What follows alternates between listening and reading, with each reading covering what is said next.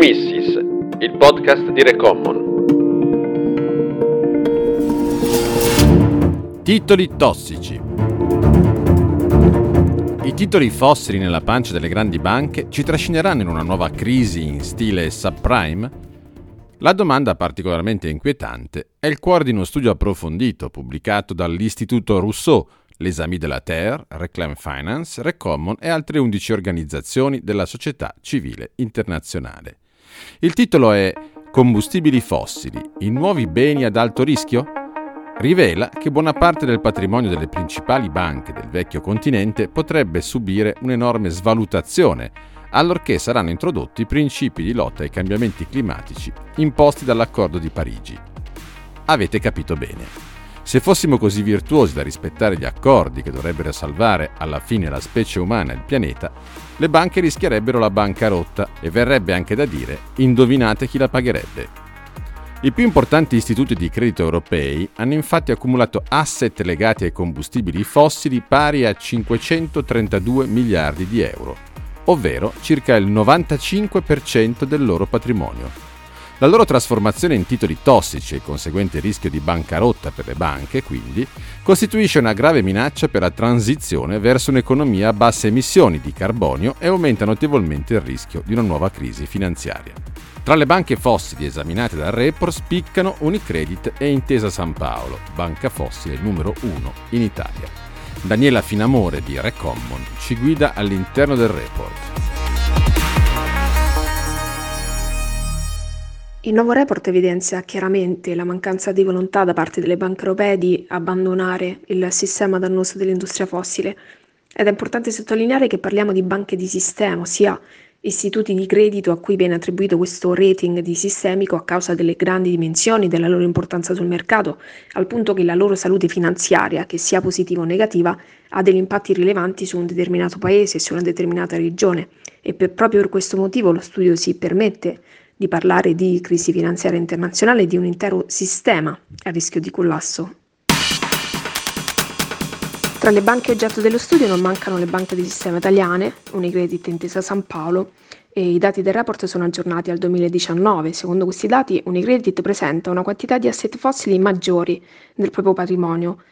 Significa che non avrebbe capitale sufficiente a coprire le perdite in caso di totale svalutazione degli asset fossili.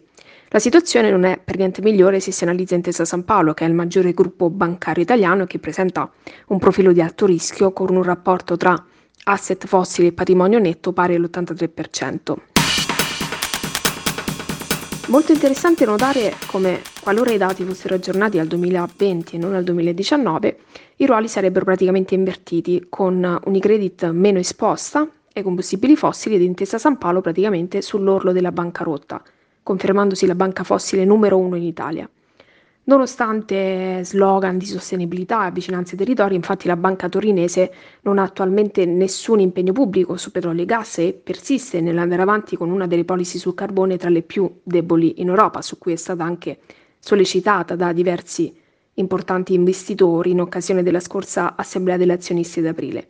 Si tratta proprio del classico atteggiamento che viene rilevato all'interno del report, ossia le istituzioni finanziarie non sembrano per nulla intenzionate a cambiare rotta e continuano ad ignorare i rischi legati ad una elevata esposizione ai combustibili fossili, sebbene questi rischi aumentino proprio man mano che si vengono ignorati. Ricordiamo benissimo il devastante effetto a catena che ebbe la grande recessione scoppiata nel 2006 negli Stati Uniti a causa della bolla sul settore immobiliare. E lo stesso meccanismo potrebbe innescarsi tutt'oggi con nuovi titoli tossici strutturali di una nuova bolla, la cosiddetta bolla di carbonio, le cui conseguenze possono essere disinnescate soltanto tramite un'azione immediata e multilivello di abbandono dal settore dei combustibili fossili, a partire da un disinvestimento delle banche stesse, ma sicuramente anche da un posizionamento più ambizioso da parte degli enti regolatori e delle banche centrali. Eh, solo tramite questa azione condivisa sarà possibile interrompere la dipendenza nei confronti dei combustibili fossili, che attualmente costituisce un forte impedimento ad una transizione ecologica che sia giusta, cioè che quindi parta dal basso, che non sia imposta dalle lobby delle compagnie di carbone, petrolio e gas, e che sia modellata sui reali bisogni delle comunità, del, del territorio e delle persone che lo abitano e lo condividono.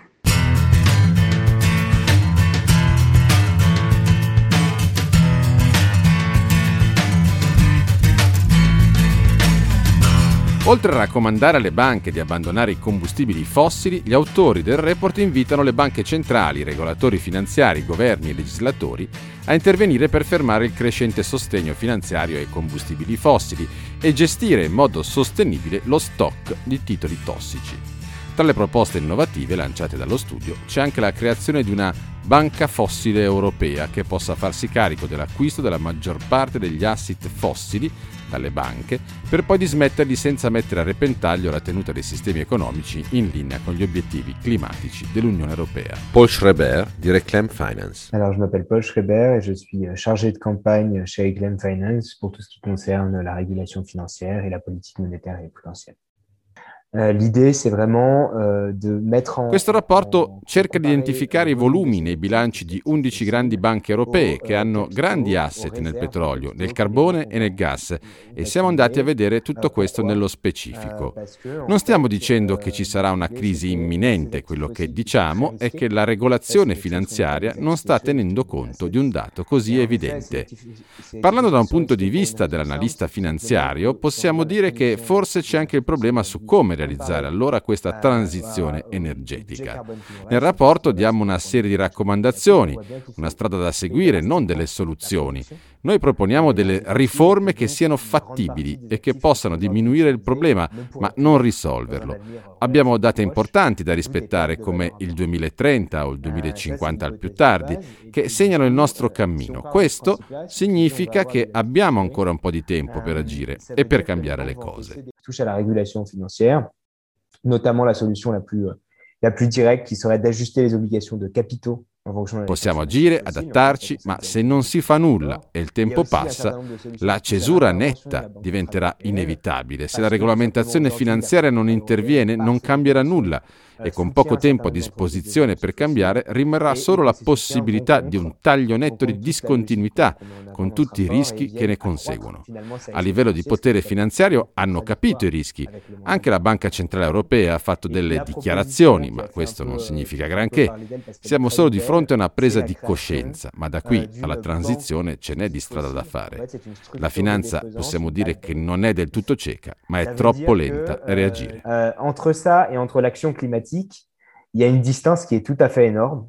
Ils ne sont pas totalement aveugles, euh, mais on ne retrouve pas cette prise de conscience dans des actions qui ont un impact réel, sur quelque chose qui reste extrêmement lent. In conclusione, allora, porre fine alla nostra dipendenza dai combustibili fossili alla fine porterà le attività finanziarie legate ai combustibili fossili a perdere tutto il valore di mercato.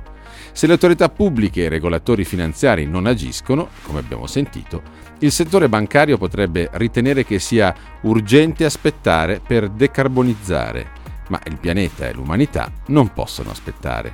Ne può farlo il sistema finanziario che aumenta il rischio di una crisi da subprime. Di fronte a questa minaccia, il primo passo urgente allora è cambiare le regole del gioco per le istituzioni finanziarie, prevenire ogni nuovo investimento in carbone, petrolio e gas e fermare lo sviluppo di nuove metastasi fossili.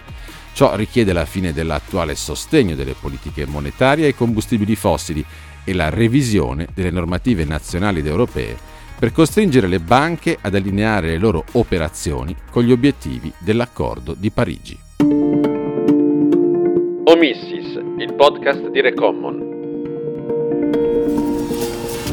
Avete ascoltato Titoli tossici con Daniela Finamore, regia e montaggio di Angelo Miotto. Il report è scaricabile da recommon.org.